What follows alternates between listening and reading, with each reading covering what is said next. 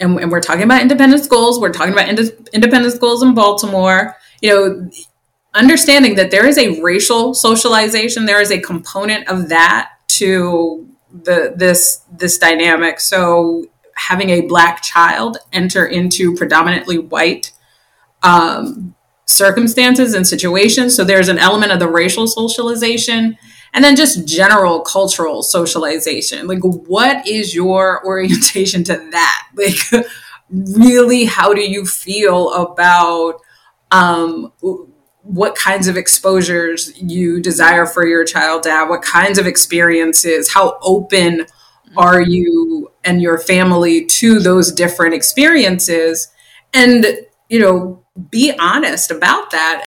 Today on the show, we are speaking with Alexis Seth. Alexis is a mother, daughter, sister, auntie, friend, and a trusted advisor and thought partner in racial equity, especially for those of us who may be parents or caretakers who are wondering, should I pay for my child to receive an independent or A K A private education?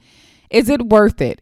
If I have a child of color, are they going to lose themselves? Is this investment going to provide them with the future that I envision for them? Or am I in way over my head and going to end up having to pull them out?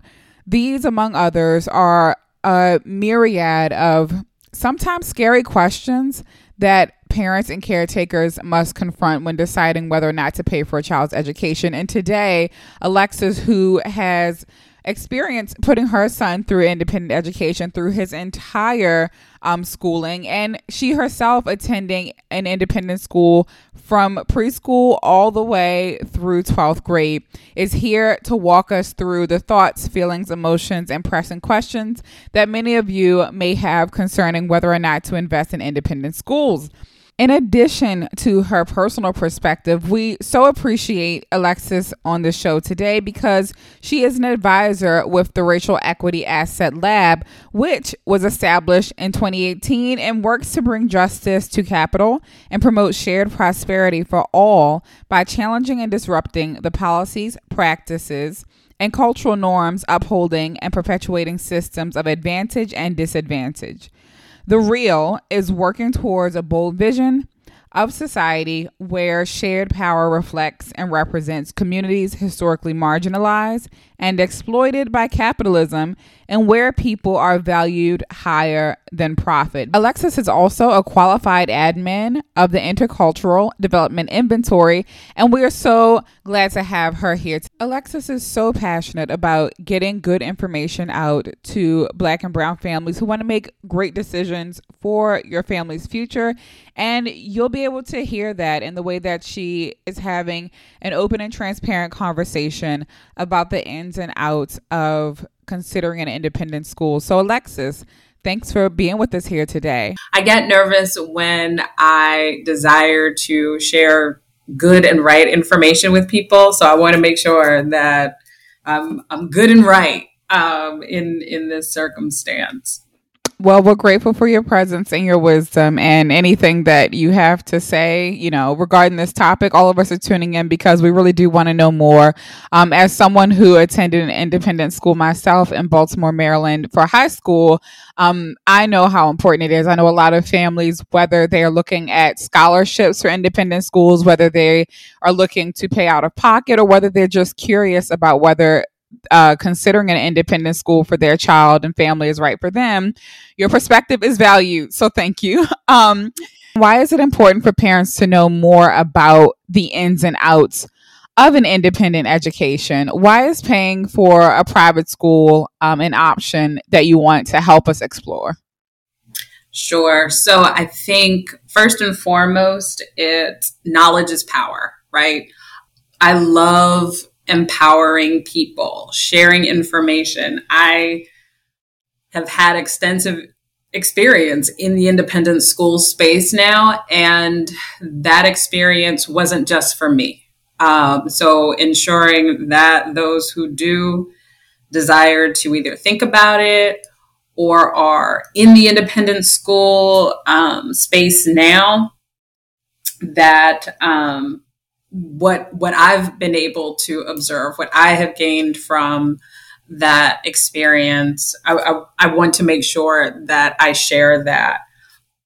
I think it is an investment and it is an option, and folks should, you know, not be overwhelmed by that option and not be overwhelmed by the process, because it can be overwhelming. So kind of breaking it down, um, understanding its kind of its component parts and things to think about and, and to look for. And and people are, are leaning into that, right? The, it is a viable option.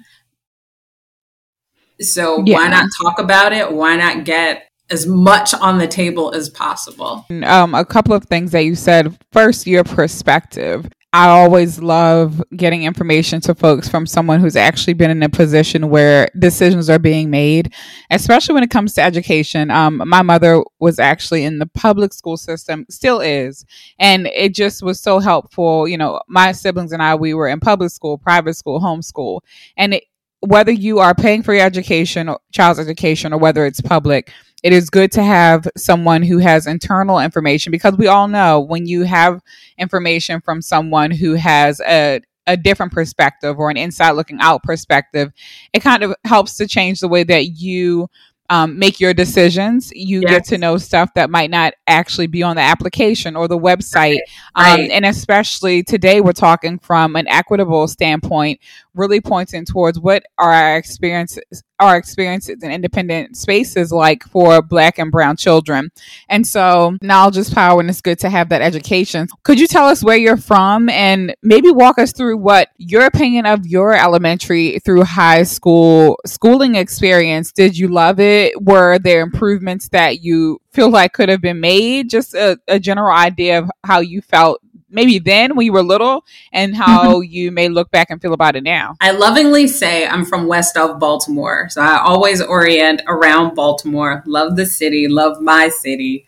Um, but definitely grew up west of Baltimore in Baltimore County neighborhood, Woodlawn. And, um, oh, yeah, same.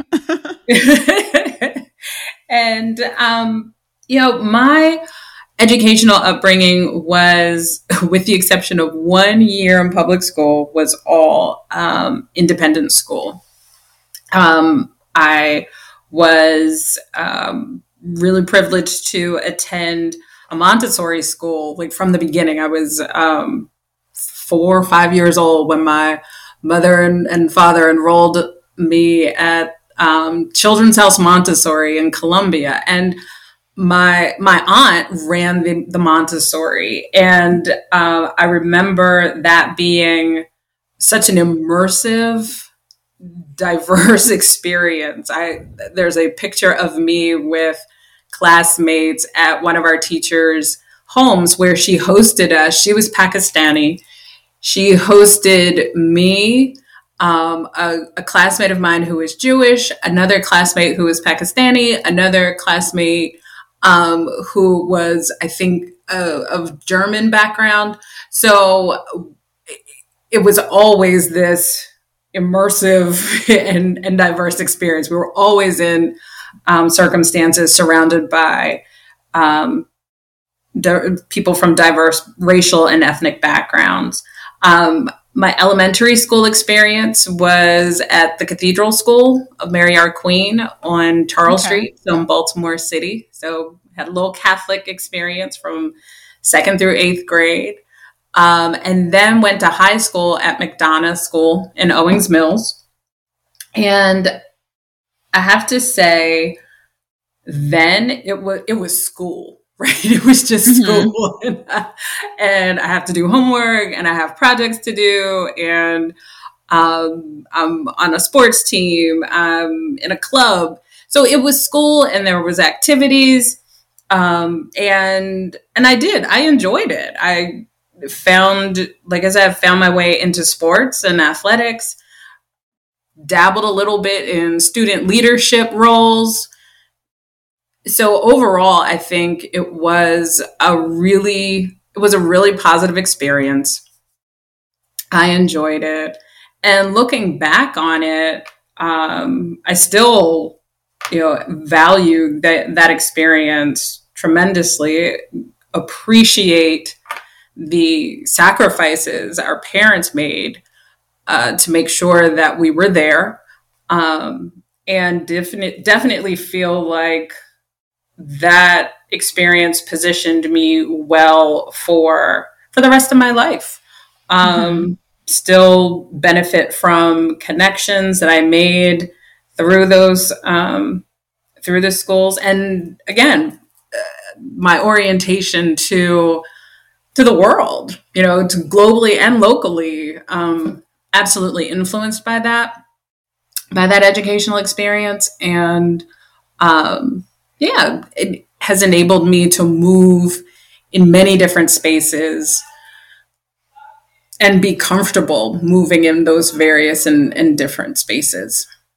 And that's such an, an important point you bring up. Um, and then we'll talk, a, backtrack to a few points you made, but being comfortable and moving in different spaces, um, because uh, I hear a lot. And even back when I was in high school, I will tell folks, for those who don't know, Baltimore City and even so, um, a great portion of the immediate surrounding county, geogra- uh, demographically, it's sixty-three percent African-American as far as the way that the city is made up. And Woodlawn, um, where Alexis grew up, where I grew up, is right outside of the city. And, it, you know, around the nineties and even eighties, it started to get more highly, it wasn't as highly populated with African-American families, but mm-hmm. definitely when my family moved out there around the mid nineties, early to mid nineties, that's when a lot of African-American families started moving out there.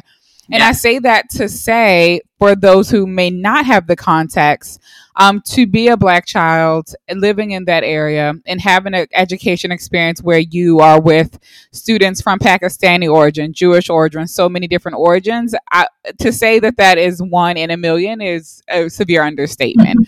um, you know, most times... Like, I don't even have a comparison because that's how rare it is.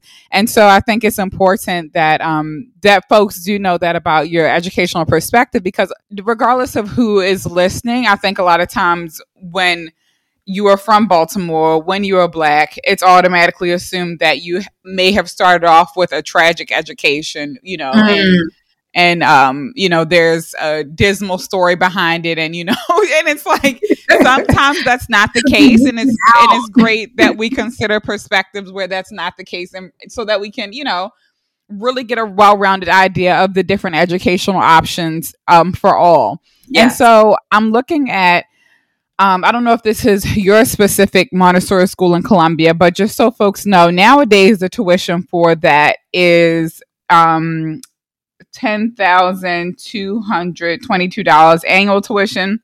And then they have one that's eight thousand four hundred seventeen dollars annual tuition. And then uh, depending on how old the kid is or how young it is, it varies. And then for McDonogh, what you mentioned, the tuition can range from twenty thousand dollars a year all the way up to about fifty thousand dollars a year.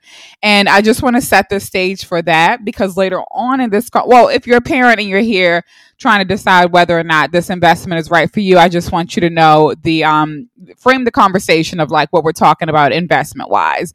And like Alexis is saying, it truly is an investment, um, which we'll jump into the different things that your child and family may or may not get out of it to help you make the best decision. So Alexis, um, a lot of people listen to the show are either parents already or soon to be parents.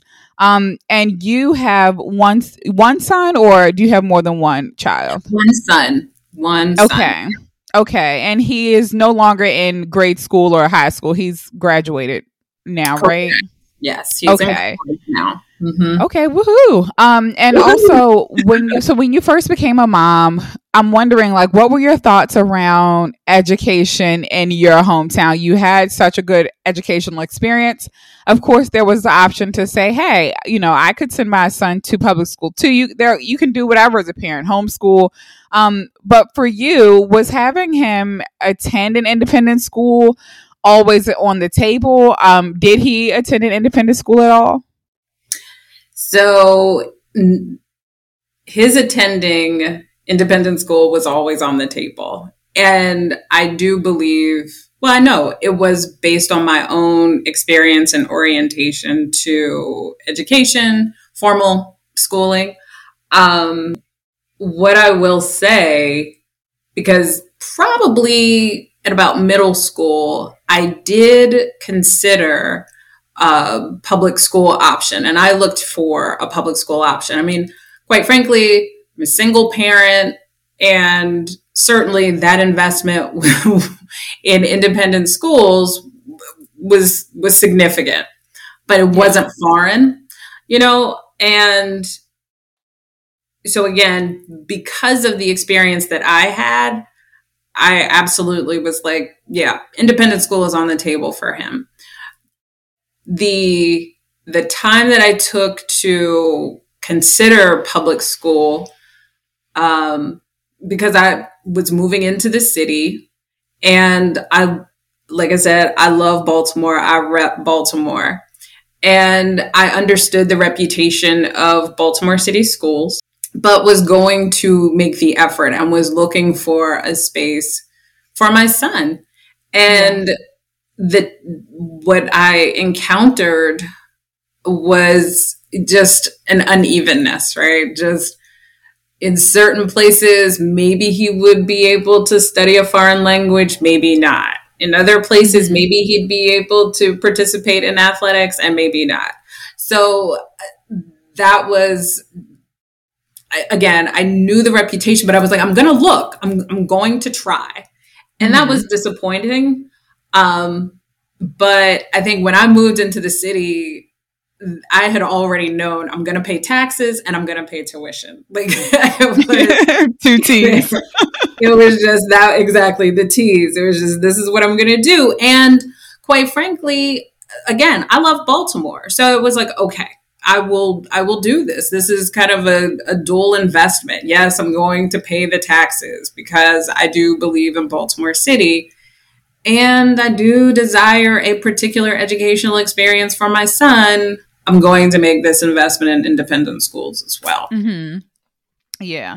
And I think that's important to note too, like as we have this conversation, um, it, Baltimore City is has been for a long time and is currently in an education crisis. Um, I don't have the exact numbers pulled up, but there is a website called great schools dot com where anyone can go and look at the test score rates, um, you know, the funding mm-hmm. that these public schools get. And it's disheartening to say the least, you know, when you're from a place and you want to support the system by putting your child in there, there is that question. Do I sacrifice my child's um, potential future opportunities, you know, and, and at any rate, even your child's life, because in a city like Baltimore, you know, I don't want folks to get the wrong idea that there are bullets flying around every corner, because that's not the case. That's, you know, we right. wouldn't be here if it was in right. a war zone. However, there are peer pressures and influences, and specific to Black children and very specific to Black males. There are a lot of influences that um, are that we do know publicly and talk about publicly, and then societal and peer pressures that aren't as public. And so as a parent, um, I'm not a parent. However, I have lots of family and, you know, and in the education space, I would imagine that is something that you have to consider um, and something that may be an easy consideration and decision for some and may be tougher for others, depending on the experience they want for your child. Yes. Um, and for you, you said, hey, I'm just going to do this taxes and tuition. That's just, that's what's going to have to happen. And so like we were saying, independent schools do come with a hefty price tag. So for some families, committing an upward of twenty thousand dollars a year in tuition for some, you know, for a ten year old, for a thirteen year old, it may be risky. They may say, okay, well, I know that my family had that conversation. They were like, well, what, well, do we just move to a neighborhood, you know, a different county in Maryland where the school district is better. So instead of moving, you know, instead of staying where we are and sending our child to a school where they'd be better in the school district. Um, so um, my question here is, are there, because this is an investment that if you are in a private school, an independent school, well, before I even ask that, from my experience, it is it was very clear that the students, because I went to private school for high school only, the students who had your experience where you went from elementary school or maybe even middle school and then to an also an independent high school, the way that I saw it was that it was seemingly a more natural flow for those students to academically go on to a high school that was an independent school, because the way that curriculums are set up in independent school are very different from if you come from a public school, and very different from if you come from homeschool. My sister and I were coming from homeschool, so we had to test into the independent school, which is something that I would love for you to um, speak about if you or your son had experience having, or even your experience having been on a board um, about students testing into school. So maybe what is, what should parents expect from the process of actually getting into the school, from the point that they say, okay, I want my child to go, to waiting on that final acceptance letter? Yeah, sure. It's interesting because I, I kind of characterize it as I've been thinking about the process.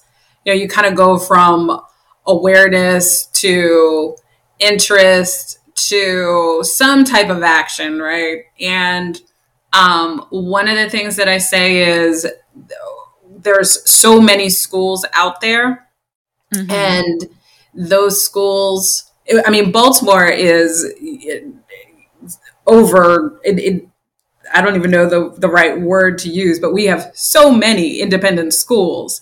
Yeah, not riddled just, with independent schools. Right? So there's so many options. So that's the first mm-hmm. thing, is like really getting clear on what is it that you are seeking. Um, and, and, and even before getting into the application process, I think you have to be honest about one, who, knowing who your student is, you know, what is their academic orientation, right? Are they studious? Are they curious? Are they really interested and engaged academically? So really get an understanding of your student and what their interests are. And then um, the second thing is thinking about what you what your family's values are around education. Um, both, and I, and this was something that in my own reading, I've, I've come to understand that, right, there's, and, and we're talking about independent schools, we're talking about ind- independent schools in Baltimore, you know, understanding that there is a racial socialization, there is a component of that to the this this dynamic. So having a Black child enter into predominantly white um, circumstances and situations. So there's an element of the racial socialization, and then just general cultural socialization. Like, what is your orientation to that? Like, really, how do you feel about um, what kinds of exposures you desire for your child to have? What kinds of experiences? How open are you and your family to those different experiences? And, you know, be honest about that. And then of course the, the, the last piece of it is, you know, and it's, it's not the last, but I, I do put the students first, right? Really considering your student, your child in this process. Um, and then thinking about just the, the pragmatic, just the practical. How close do we live to these schools? What is your willingness to engage at the school? Because you, I tell folks all the time, you don't just send your child and your money to these schools. Like, you got to go. You got to show up. Um, you know, if it's volunteering, it's carpool, it's volunteering, it's meetings, it's mm-hmm. talking with the teachers. This is a this is a commitment. Um, and then in terms of the application process, there's a, if I'm not mistaken, each of the schools have their own application. And then there's the, I forget what the acronym stands for, but there is the I C test, I S, and I think it's I S E E or I S E E E, but we refer to it as the I C. It is the standardized admissions test for m- most, if not all, of the independent schools in the area. Um, so there's those two components.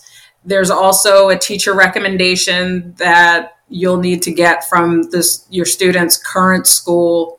Um, if you are applying for financial aid, you will indicate that and provide information um, about your financial situation. Um, and so that's kind of the, the those out front elements to the process.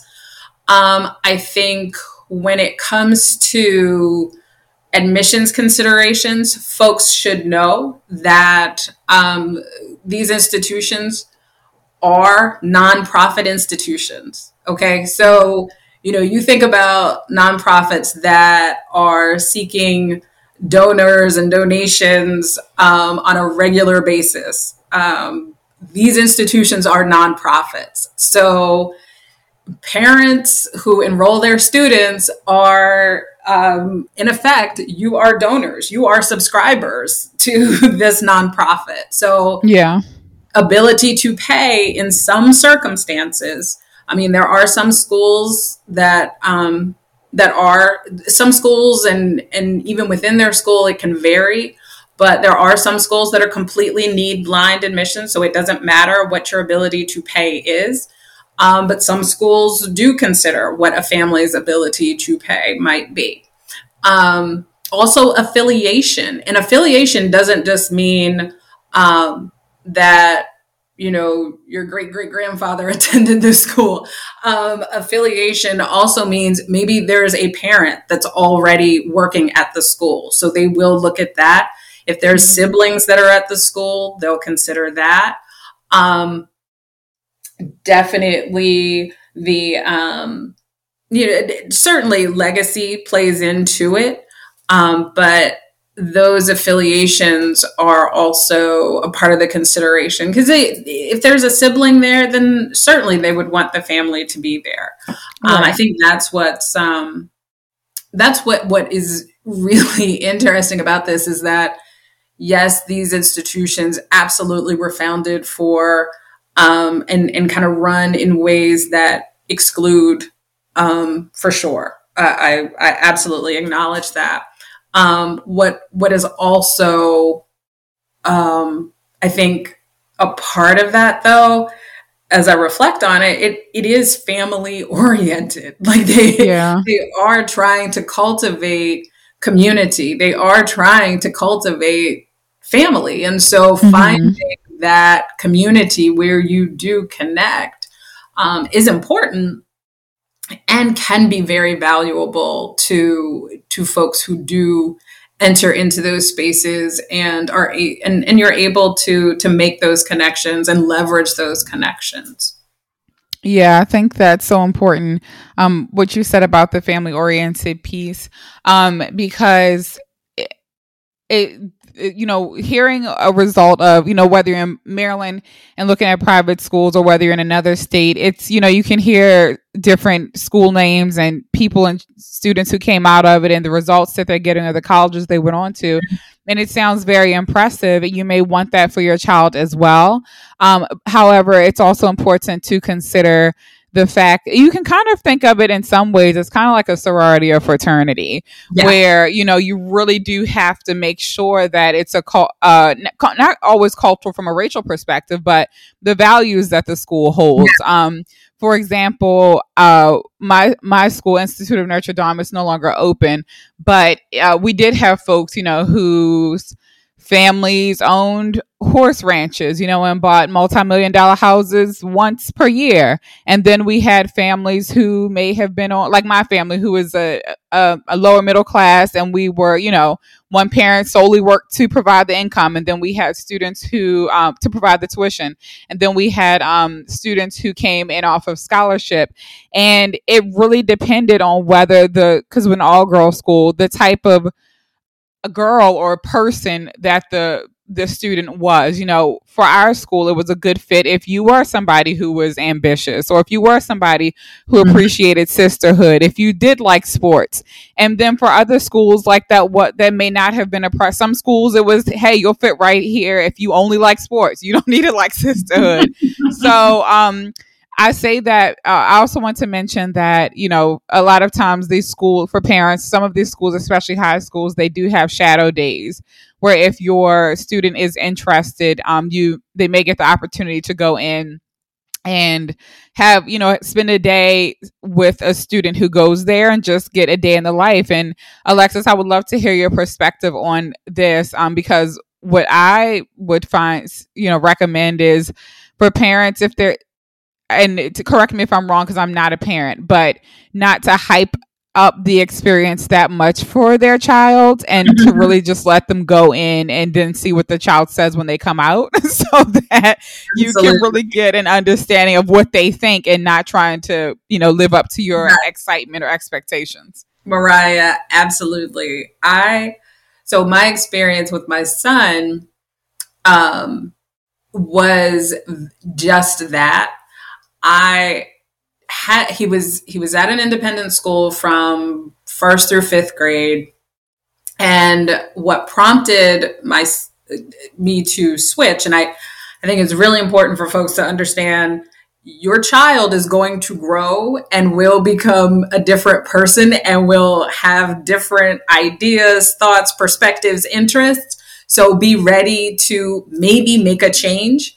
So he had started at this school first grade. The the thinking when these schools extend um, an admission to a family is that you will be there f- from the point that you enter through graduation. So if it's second grade when you get there, they're thinking you'll be there through twelfth grade. Mm-hmm. Um, so my son entered this particular school in first grade. We're thinking he'll be there through twelfth grade. But in fifth grade, he had this experience where he was just like, I don't like it here. We, I pulled into the carpool line. He was like, I don't want to go in. And I was like, what? What happened?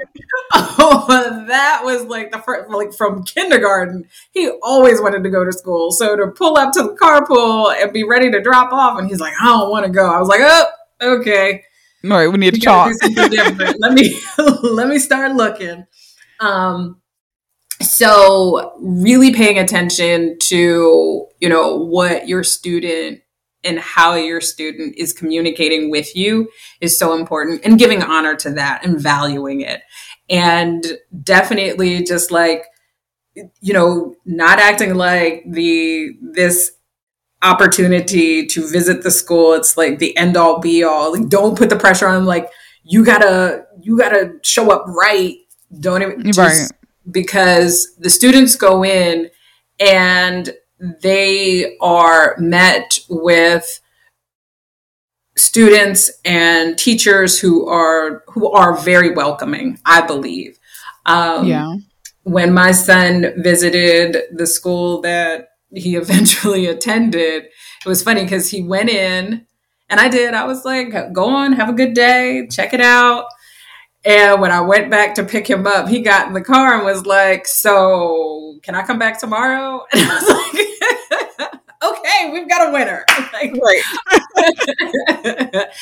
um, but definitely it's spend the time and, you know, find out from your student what, what their impression was.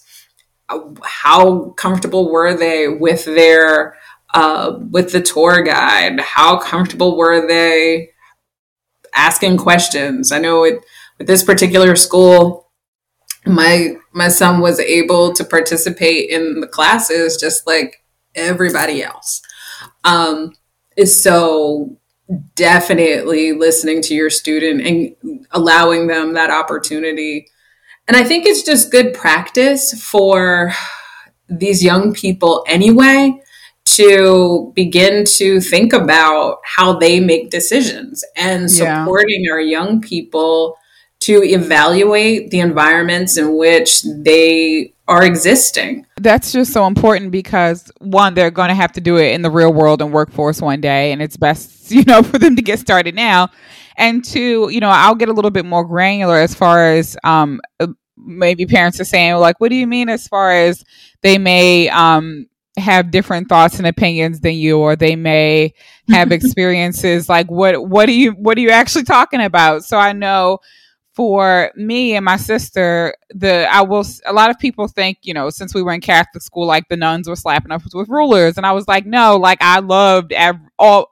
Like a, there's rarely a teacher that I can think of that wasn't welcoming, that wasn't kind. Mm-hmm. Um, our school was probably ninety-seven percent white, and you know everybody else you can you can put Asian and uh, Latinx and Black into the other three percent category. And I will say, um, the people who we interacted with immediately, as far as teachers and staff, they were they wanted everyone to do well. Yes, um, and so that. I feel like that's, uh, you know, I can't speak for everyone, but I feel like that's a topic where parents may be very concerned. But from my perspective, you can maybe relax a bit. What I will say is, you know, social dynamics, you know, as somebody who trends, you know, when it was trendy for all the white girls to have a bun on top of their head with a bow the size of Jupiter, you know, you're Black and your hair may not grow the same way. And it's just, you know, it's just little things like that. And, you know, yes. you're, if you don't teach your child, you know, the way your hair grows is beautiful. You are not, you know, you're, it, you, you may be different, but also they are different. You know, it's not necessary. It's not a, it's not necessarily, you have to point to it being a race thing, but you do have to make it clear to your child, or I would recommend making it clear to your child to value who they are and realize that you're in an environment with a culture that is different from yours. However, you are here, you know, to, you can still have a great experience, be yourself. And then if you encounter anything where you do feel, you know, funny or like there's discrimination or you feel like you're not being accepted, then that's a time, you know, make them feel welcome to come to you as the parent. And that's why we're talking about here as far as not putting a lot of pressure on, I need you to like this school, because that, as we can imagine as adults, when we have a lot of pressure to make something work, that can blind us to, uh, you know, making yeah. clear, level-headed decisions, because we don't want to, di- we may not want to disappoint. And, you know, children are at a different level of development than us. So if we're talking about specifics on how things are culturally different, I know for me, and then um, I would love for you to expound on maybe some of your son's experience, Alexis, when um, I I grew up in church. Um, and so, you know, I went to a Catholic high school, and our idea of a choir as a Black church was very different than what a choir was at a white Catholic high school. Um, if, you know, in, in a whole lot of ways. And so, you know, it's just, it's, it's, uh, those sorts of cultural differences that your child, if you're used to your culture going a certain way, that your child may bring home. And, you know, now they're singing some song from Germany that you've never heard of. And how are you making them feel like they can share those experiences with you and look at it as something of value versus looking at it as something that may make them feel awkward, depending on what their what their home and surrounding community is like versus in school? So true. I Mariah, as you were talking, I think about my mother, who was very clear um, about why she desired for us to attend the schools that we did, that we were in majority white schools. And I mean, my mother obviously attended segregated schools. And when she graduated from high school, graduated from college, because she attended an H B C U, and then she entered the work world, she she said, you know, I just wasn't prepared for, um, I wasn't prepared for working with white people and and really how they how they do things. And her yeah. idea for us was, you know, you're going to go to, for my sister and me, it was, we go to church with Black people, you go to the, a Black dentist, your our attorney is Black, the accountants mm-hmm. we deal with are Black, your your whole family, right? Um, and I I desire for you to be in spaces with other people, with white people in particular, but definitely diverse experiences, because she said, I didn't want you all to be as uncomfortable and to be surprised and blindsided by the dynamics that you will enter in the professional space. Because, you, right. you know, it wasn't, we weren't, we were going to go into professional space, right? Right. So, so you needed to be prepared for that. And I ca- absolutely carried that with me to this day. And that was absolutely influential in how I oriented my son to his experience as well. the, you know, absolutely, this is not a, you know, white man's ice is colder kind of thing. This mm-hmm. is, you will be in this environment that is different from the one in which we we live and that we share. But you, you're going to enter into this space and you're going to learn both academically as well as culturally and socially. You will observe things that are different.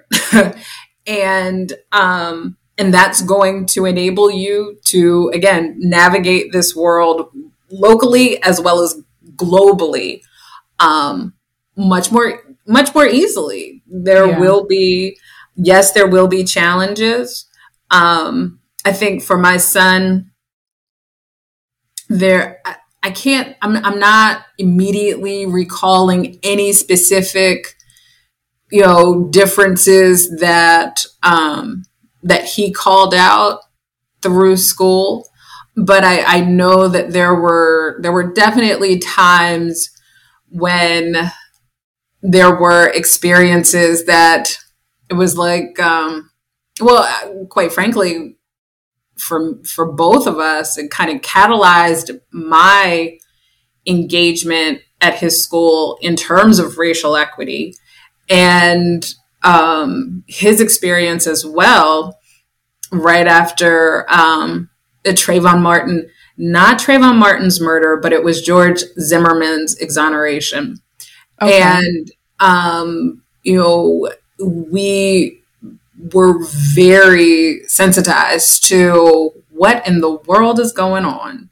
Mm-hmm. Um, and so, you know, he, I remember a moment where he expressed this, um, concern and disappointment where, you know, they don't, they don't see me. They don't care about me were, were the words that he used. And it, I'm not going to say it broke my heart. It was just, it, it was like, okay, so here we are. Right. Mm-hmm. Um, because we know it's going to happen at some point. Yeah. Whether it's in seven, seven-year-old, seventh grade, you know, seventeen and a senior, at some point in those interactions, there is going to be that moment of realization and crystallization that, yes, we are different. Yeah, I get treated differently than you do in this society and in this um, and in this community. From time yeah. to time. Um, and that was absolutely for me a, cat, a just a, a catalyzing moment. Just, okay, now, you know, let's make sure and get even more active, mother. Right. uh, around this racial equity work in this community. And um, because my Black son was not the only Black son in the school, right? Mm-hmm. And my deep belief is in advancing racial equity, you're actually improving um, the organization for everyone. You, when yeah. you actually lean in and and solve for those who are Um, most marginalized, you actually can come up with solutions that benefit everyone. Yeah, absolutely. And that piece about um, being involved as the parent is so important. One, yes. I know that I saw when I was in public school, homeschool, and um, independent slash private school, because I saw my mother be very vocal about our educational experience, it became like almost innate for me to be vocal about everything. You know, it's like, oh, I have the right to say something, you know, I can say some things. Yeah. Right. Exactly. And it's kind of, and it's just like you, and especially as the child gets older, you kind of, you just evolve into a person who is in a space where you, you don't care what color the person is, what their hair looks like. You're like, you just, you know, you're vocal. And then I could see, I mean, even today, whether I'm in the workplace or other places where I am with other Black people and either even other people of color um, who I don't know their particular background, but because there is such a call for diversity um, in so many predominantly white spaces, I will see folks who do look like me who are there but not vocal and there but not, you know, expressing their ideas. It doesn't even always have to be combative. You know, sometimes it's just, hey, you're here, but you're not telling, you're not saying your idea, you're not engaging, or you feel that you have to be in a cocoon. And I think that, um, you know, having real conversations about race with your children and having your children see you active in spaces where you and your family may not be the majority is, is developing and training them in a way that will pay off, of course, immediately, but even more so in the future, because that's the world. You know, the world is yes. multicolored. Correct. Um, and so for, uh, these independent schools, you know, like you were saying, your middle school was Catholic. The religion there was Catholic. I know some schools in Baltimore, Quaker, you have Christian schools. Um, so let's talk about that just a bit, um, because you may want your child to have a top-notch education, but let's say that you are, I know I had one um, girl in my school who was Muslim, and she, it was a Catholic school, and her parents were like, sure, you can get up and say the Hail Mary. And some people's parents who have other religions was like, teach my child, she's not saying the Hail Mary. So um, let's talk about that a bit. Maybe how you and your family approached it. Um, if any of the schools that uh, your son attended did have a religious aspect to it, or just maybe some um, basic advice we could give parents about what to expect in that vein. Certainly. Um, so... Actually, he did attend a school that had um, a religious component, and it was Christian. So it wasn't it wasn't significantly different from our Methodist, Baptist, um, or uh, our background, our our practices, um, and so. Yeah, we didn't encounter anything particularly challenging in that space. And it is a choice, right? Like, if I'm choosing to enter into this space, it really, I see it as a learning opportunity. Mm-hmm. Certainly, again, you have your, you, you, You you kind of game, I, I think, you know, you kind of game this out in the beginning, right? You yeah. tell your student, this is what we believe, this is what we practice, and you're entering into a space where this is what they believe and this is what they practice. And yes, we desire for you to get an education here, and you'll get exposure to this different way of believing, this different way of practicing. I think it's possible that it's, you know, it can be um, a pathway to, you know, to to the the what I would describe as the multiracial democracy that we desire to live in, right? Like mm-hmm. where people can really be themselves, and you're you're learning. Um, for for me, our Catholic school was very different from the, the Methodist church we attended. And so I was like, okay, I'm making the sign of the cross. And I do remember a couple of times being at the kitchen table and making the sign of the cross, and my mother looking at me like, what are you doing? What is happening right now? What is happening right now? Like, that's not how we roll. Um, but it wasn't, you know, it was not a, a, um, it, it was not a, a knockdown, drag out or anything, but it was curious, right? Like, okay, she's picking that up. And then it's, oh, yeah. this is, this is Catholic school. And I'll be honest, I appreciated the exposure, right? Like understanding. Mm-hmm. And let's be real, Mariah, you know, Catholics are in and out. I was like, yes, fifteen minutes. Let me go bring like, some suggestions back to my church. We can get this message across in ten minutes flat. Anytime you can be in a church service in the middle of the school day and still finish the school day. What? We, had, we did five subjects. We had lunch and we went to church.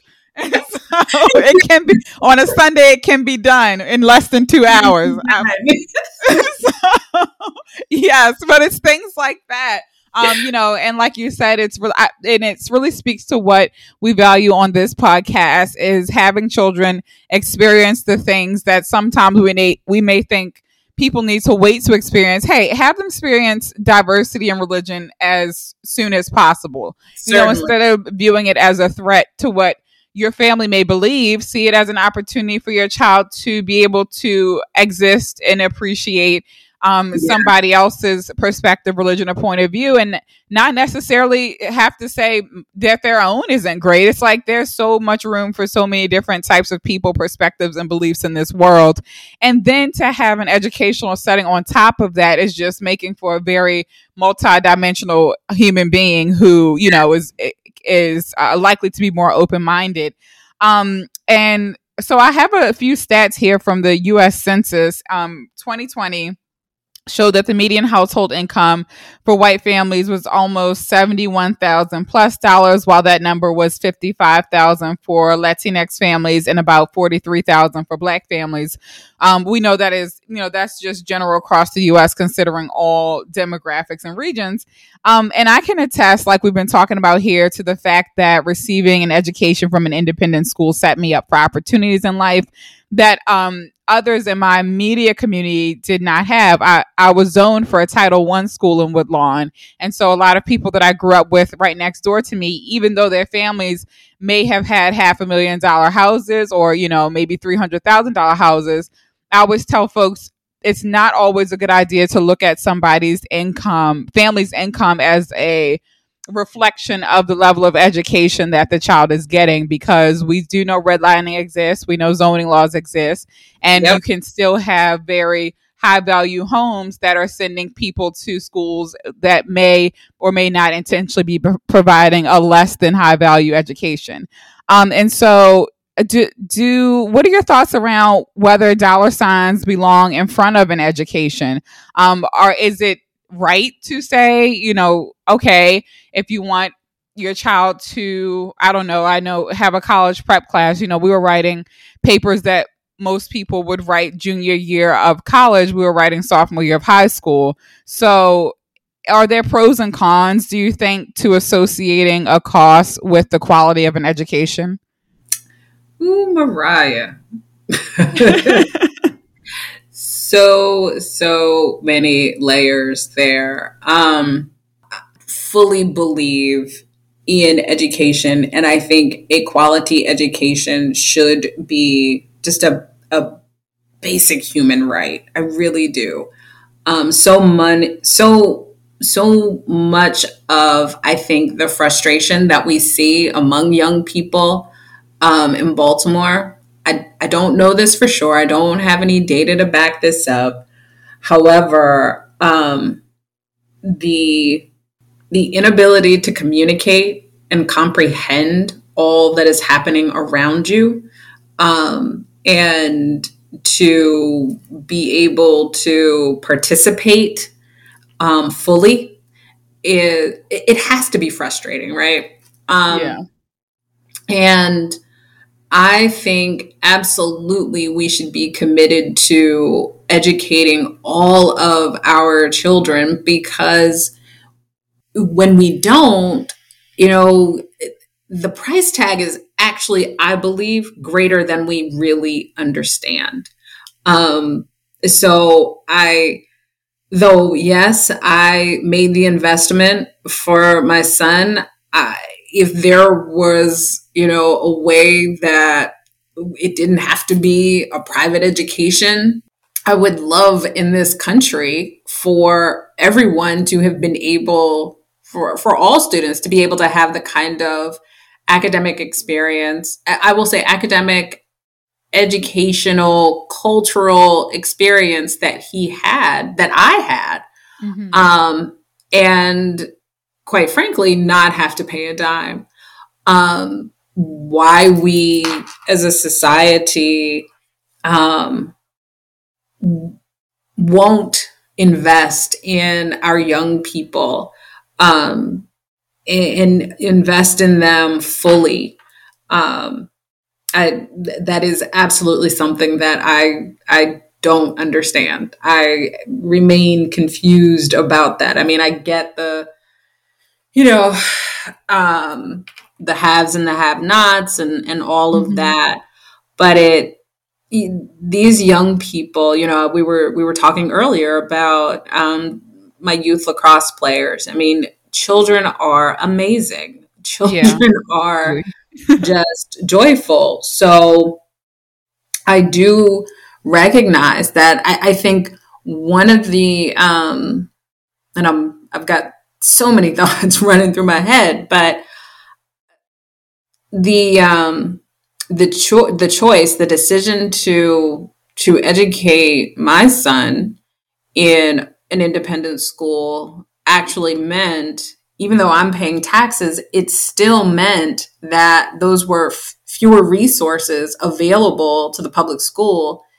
in our community, right? Because it's it's dependent on the number of children um, that are attending the the public schools. And so the decision to, to take him out of a, a public school and place him in an independent school means that that that those are resources that don't come to our our school district. Um, and so it, it's, there's so many layers to it, yeah, right? Exactly. Um, you know, because what does it then mean for a fam- for families? And as you said, just because, um, you know, just because someone lives in a certain kind of a home or is in a particular neighborhood does not necessarily mean that they are set up for educational success. It doesn't. Mm-hmm. Um, because to your point, the history of redlining um, in in this country, um, and, and we've yet to really recover and do differently in terms of investing in our neighborhoods, investing in our schools. I know the state of Maryland is really trying Um, to to advance equity um, in the funding of state schools and in the different districts.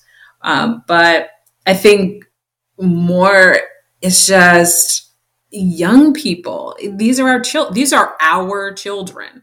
like, these yeah.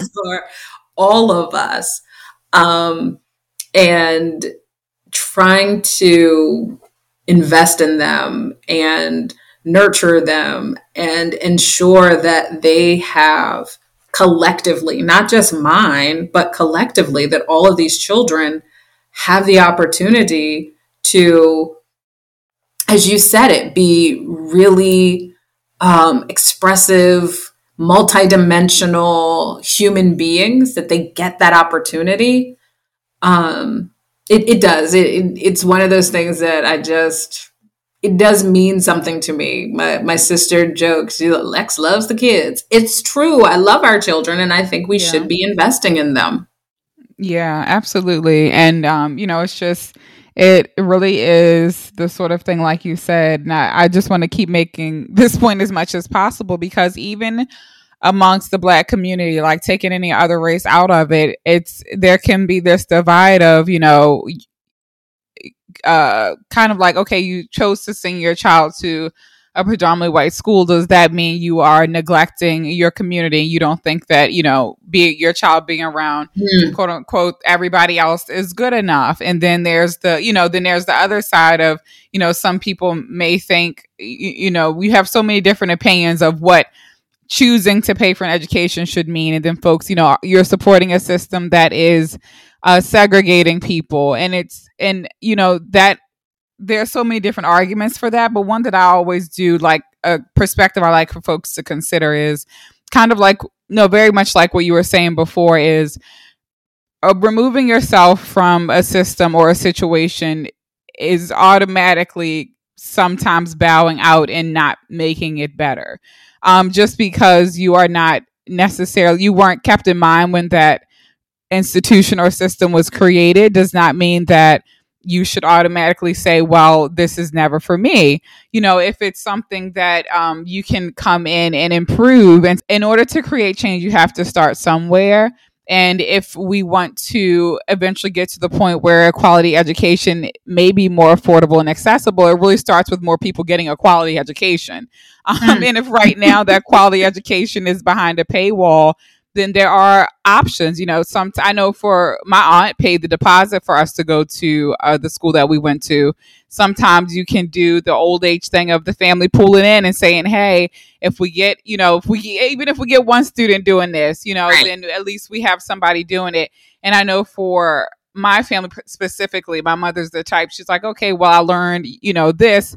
You, I paid for you guys to learn X, Y, Z. Well, now I can tell other folks who may not be able to afford it that this is, you know, that this practice or this particular curriculum um, can help your child get to this space. Or, you know, my child had an experience going to a Costa Rica or, you know, going to this specific museum. And you can share different opportunities and resources with folks within your community.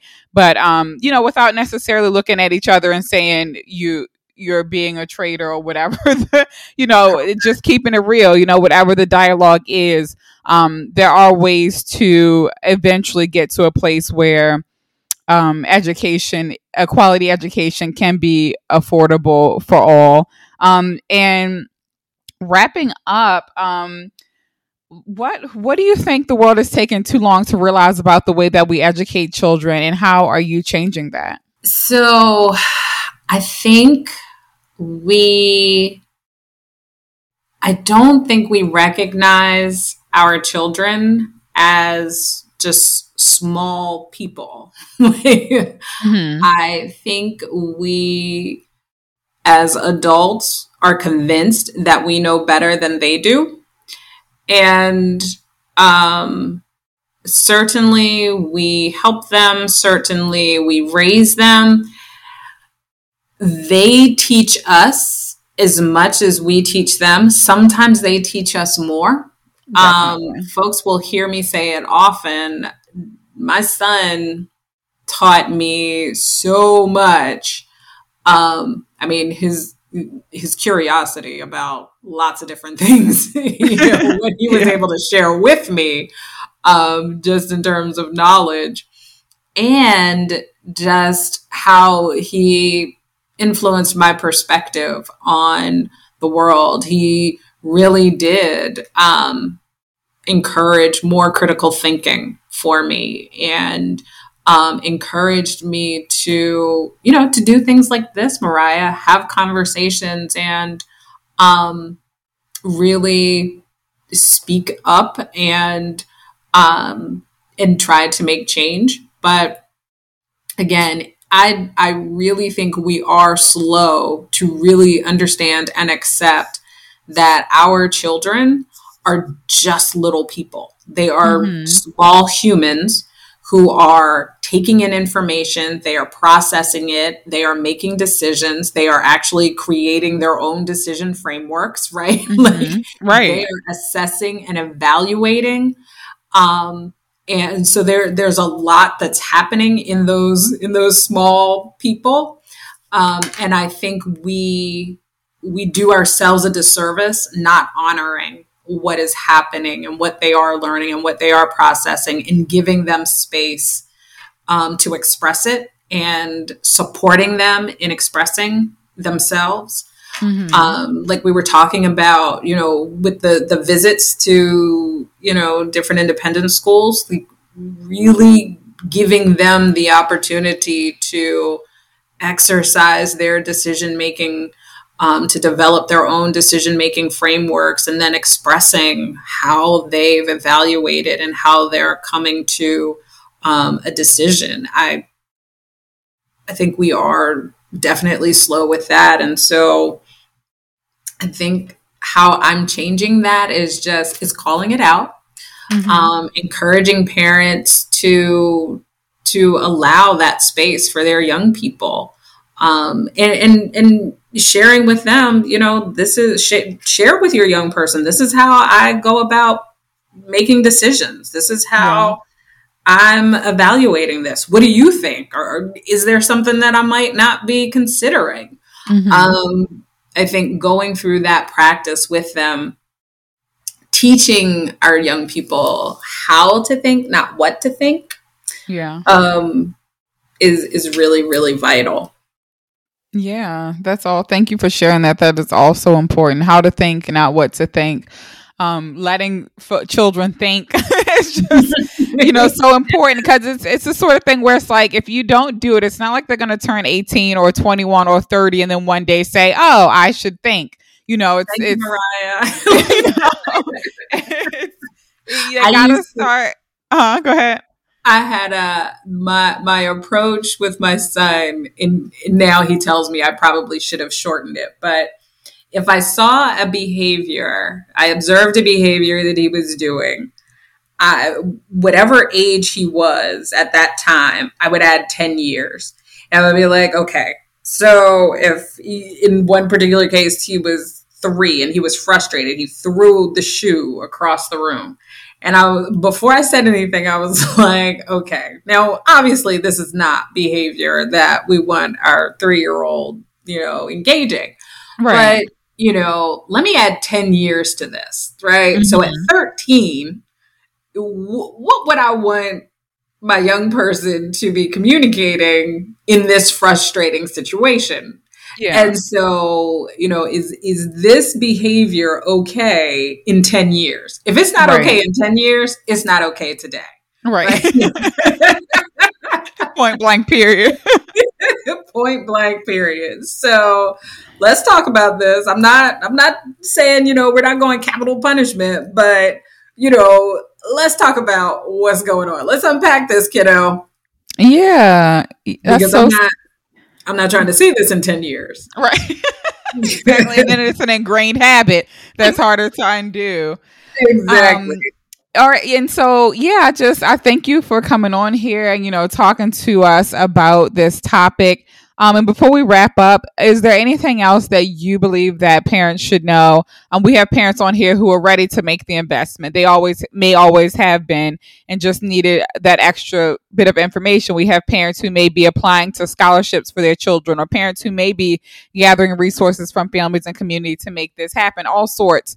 Um, so for any of those folks, do you have any final piece or pieces of information um, or wisdom to share? Be clear about the value that your student and your family brings to the circumstance. You will absolutely um, be of benefit. Your perspective, your students' contributions and participation will be valuable in these spaces. Don't underestimate it. Don't sell yourself short. Don't even, you know, don't even doubt it. Have the conversation with your student, be clear about what you desire to achieve, and, and move forward in with confidence about, you know, the experience that you and your family will have um, inside these spaces. I'm not saying it's all roses. However, when you move in confidence, move in power with information, Mm-hmm. Um, then the, these can be, ultimately, they can be very positive um, experiences with tremendous outcomes for yeah. your student and for your families.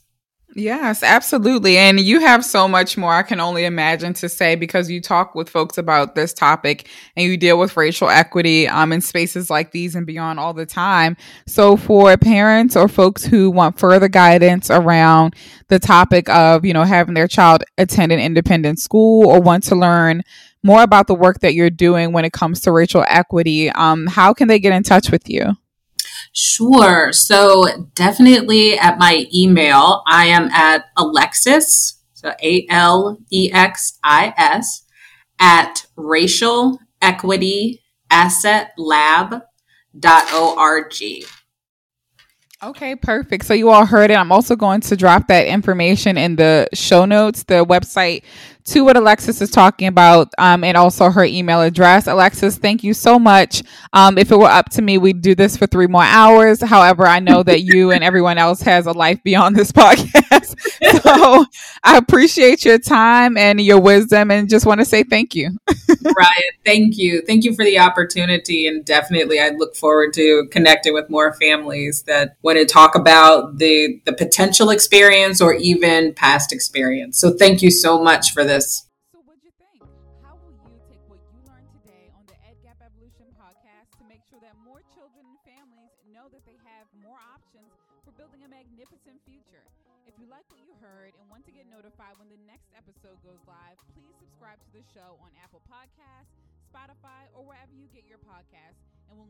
You when the next episode is out. Don't forget to check the show notes where I share information on today's guests. And yes, we do have a website. You can always pop in on us at w w w dot egg gap evolution dot com. Again, I'm Mariah Phillips, and I leave you with this. Embrace the evolution, y'all.